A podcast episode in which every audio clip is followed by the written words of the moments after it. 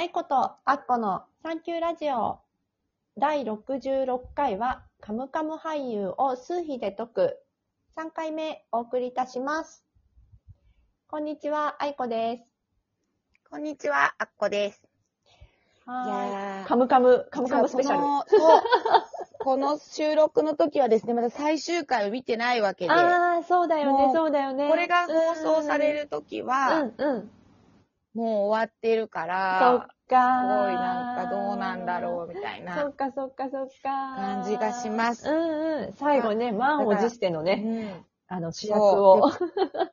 で、まあ、モネちゃんの、うんだから、その、大人になった役誰だったんだろうってすごい気になる。ああ、そうね。でね、そう、今日、今日はそのうん最後の、その、え朝、ヒロインのね、最後のヒロインの、えー上白石萌萌音ちゃんですね。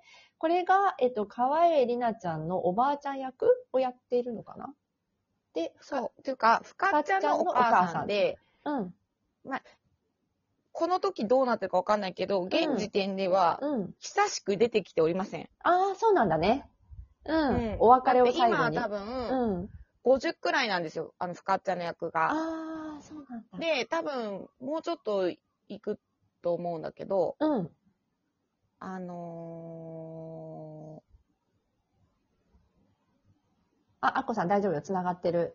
ちょっとねあ、ズームが落ちたっぽいけど。ー、そうなんですね。ごめんね、繋がってる。OK です。あ、なんかね、50くらいの役うん。なんだけど、うん10歳ぐらいで別れてるから、うん40年ぐらい、うん。その朝ドラの世界で40年ぐらいもうモネちゃんは姿を消しているっていうそうなんだ。でも無事は、状況なんです無事は無事なの？それもわからないあのねって感じなの？アメリカの進駐軍さんと一緒にアメリカ行っちゃったの。うん、うん、あの恋に落ちて。うん。で、生きてるかどうかもわかんないっていうのが今ですけど、なるほどね。まあ、生きてることは分かっています。ああ、そうなんだ。おかお母さんに会いに行くってなって、多うん分最終回を迎えた時には全てが完結してるはずなんですけど。あーどういう終わりだから方かこれを聞いたうん。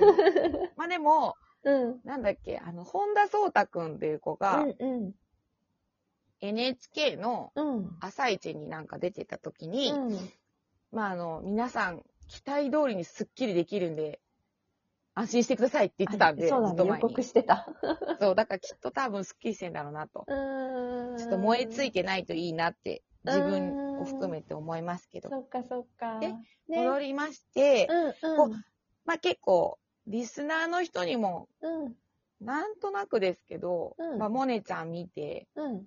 どっちの印象を受けますかっていう。ああ、そうまあ、ね。二つで、そうね。なんか、子実供っぽいのか。大人っぽいのそうね。確かにね。なんか、あのー、実年齢で言うと、一番若いんだよね。この3めちゃ人の。中でね。だけど、一番時代が先を行っている、その、まあ、戦前生まれの役をやったということなんだよね。きっとね。そうで、うん。多分、うん。こう、見てた人も、うんまあ、時代もあったと思うし、うんまあその彼女が持つ雰囲気で、うん。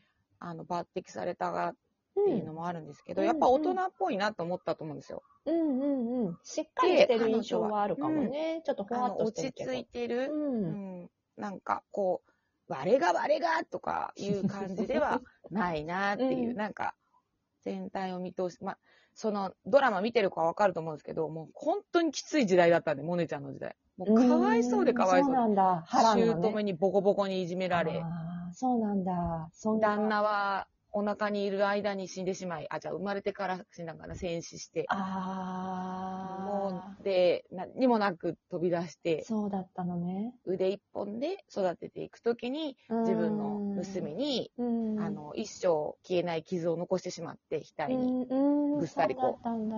うんそれに、こう、もう本当にかわいそう。もうなんか、朝ドラなん見るのやめようかなっていうぐらい辛い時代だったのが、このモネちゃんが演じてる時代だったんだけど、そうだったんだね。このモネちゃんが持ってるうん数字っていうのは、うん1998年のうん1月27日生まれで。あの、ね、お察しの通り、27は2たす7で9になるんですけども、うん。やっぱりお大人というか、うん全体を見渡すというか、ちょっと一歩下がって、うん。みんなのことを見るみたいな、うん。柔らかい感じが彼女に漂っているのが非常によくわかりますうね。ん。でまだ24歳っていうことなので、うん。あのーその27日生まれをね、うん。十分に謳歌して生きてるだろうとうん。思うんですけど、うん。彼女の数比はうん。9112ってなるんうですけど、4つのね、九パーソナルナンバーがね。うん。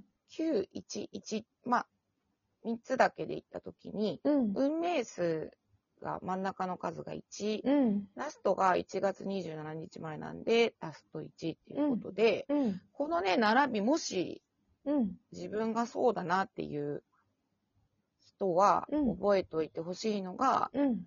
この、後ろに同じ数字が固まってしまう場合、後ろかぶりね。うん。うんその位置がね、気になっちゃうんです。うん。早く味わってみたくなる数字っていうのがあって、うんこのモネちゃんの場合は、1、1で1なんで、もううんまさにリーダーとか自分で道を開拓したりとか、うん。やり、こう、誰もやったことがないことに飛び込んでみたりとか、まあ、チャレンジ精神だったりとか、うん、そういうのがこう、やってみたくなる。うん。あの、いきっとそれに引っ張られるうん。と思う。で、うんそれはそれで大丈夫だし、いずれ多分できるようになるんだけど、うん。そこに行き過ぎると多分すごく行きづらくなるんですよ、これ。うん。うん。うん。なので、この並びの人の場合は、自分の生まれた日をうん。すごく大事にする必要があります。うん。私なんかね、これちょっと脱線しちゃうかもしれないんだけど、その数技術を学んだ時に真ん中の数字でよく見ることが多いって言ったじゃなうん。いですか。うん。うん。まあね、あの、オーソドックスだね。うん。そう。あなたとこうですよとか、うんこういうのが得意ですよっていうのを、うん多分真ん中の数字で言われるうん。時に、この後ろ並び、後ろに被ってる人は危ないと思うんですよ。うん。なぜならそこ、そこに振り回されてしまうと、多分生きづらくなってしまうから、うん。この場合、そ、そう、もしそういう人がいたら、自分の生まれた日の数をすごく強く意識した方が絶対うまくいく。っていうか、うん。その力が働いたらおのずと道が開けていくような、そういう人生設計を立ててるんだっていうのがね、わかるんですけど、結構珍しいです。このモネちゃんの後ろかぶり。なかなか合わない。うん。いやなんか結構うん、あの、なんだろう、人よりも少し苦労することが多いと思うんですよ。なので、多分唯一無二の女優さんになるかもね。あの、うんその努力的なことが。で、また、頑張ってる姿あまり見せないっていうところもあったりして、うん。ちょっと、なんだろう、楽しみな女優さんというか、一番こう、3人見てきた中で、うまく言えないけど、風、風格がある。なんだろう。ちょっとあそうだよね。なんか、私、この9と1というのが結構、その後ろかぶ、後ろかぶりの、私の家族に実は後ろかぶりが2人いて、うん。その2人を見てて思うんだけど、うんあの、まあ、1人は、あの、うちの母が全くモネちゃんと同じ911なんだけどね、そう。母のやっぱり生き様というかを見てて、まあ、かなりちょっとドラマティックな人ではあるんだけど、やっぱ常やっぱに、そうなんだそうねそうそうそう、あの、すごい、あの、うん。やっぱ1が2つある部分が影響してるのかはわからないけど、あの、巻き込まれることも多いんだよね。いろんなことに対、ことに。でうん、それに対して、本人が、そうそうそう。はいだからはい。はい1ってやっぱり良くも悪くも目立つっていうか、目立つね。あ目立つし、まあ変な話、うん。やっぱりちょっと、あの、そうだね。そそういうちょっとあの、まあ、ま巻き込まれやすいところにもあるけど、うんでも、ガンとして結構自分を持ってるから、だからやっぱそううん。戦っちゃうっていうかね、あの、そういううん。ところがあるんだけど、でも母の場合はやっぱりその9っていう数字を持ってるから、まあ平和主義なんだよね。基本的には自分は前に行きたくないというか、自分はもう後ろで見守って、あの、うん。バランスを見て、上から様子を見たいのに、先頭に引っ張り出されるっていう、そういう機会がやっぱりことあるごとにあって、で、自分もやっぱりそういうポテンシャルは持ってるから、できちゃうんだけど、やりたくないっていう、そのやっぱ3番目の数字で、うん。できちゃうんだけど、やりたくない、やりたくない、やりたくないということで、やっぱりその、自分の中では自然と9っていう数字を意識するんだけど、それがゆえに前に進めないっていうことが結構見ててあるんだよね。そう。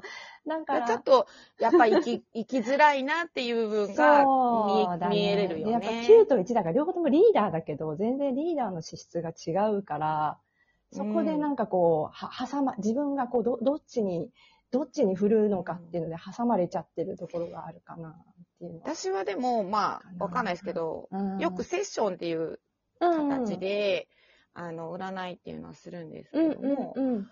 まあ、あの、このパターンにあって、まあ、悩みとか聞いたりすることあるけど、あの、まあ、27日生まれっていうのもあるから、うんもし迷った時には、人に頼らずに、過去の情報とか、歴史とか、まあ、まあ、要は、でかい本屋か図書館に行きなさいってよく言ったりするんですよ。ん。なん、か、多分、実際の起こったこととか、多角的に考えることが、このうんうん。Q を持ってるとできるので、うん。下手に今を、同じ時代を生きる人に相談してグラグラするよりは、うん。確実な情報を、エビデンスを得て、自分の中で解釈した方が早道。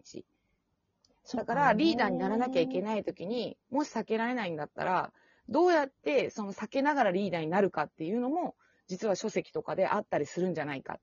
自分は先頭に立たなきゃいけないんだけど、うまく人を動かす方法みたいなのを、この27日前だったり、真ん中に最初に9持ってる人は、実はなんか、いろんな方法を情報とか知恵から過去の導き出すことができる、すごい才能を持ってるので、ここを活かすと、多分グッと生きやすくなるんちゃうかなって思ったりするんですよね。うん、確かにね。で、あと、モネちゃんの場合2と7だから、バラすと、やっぱり2で柔らかさと7は自分で道を作っていくっていうものを持ってる。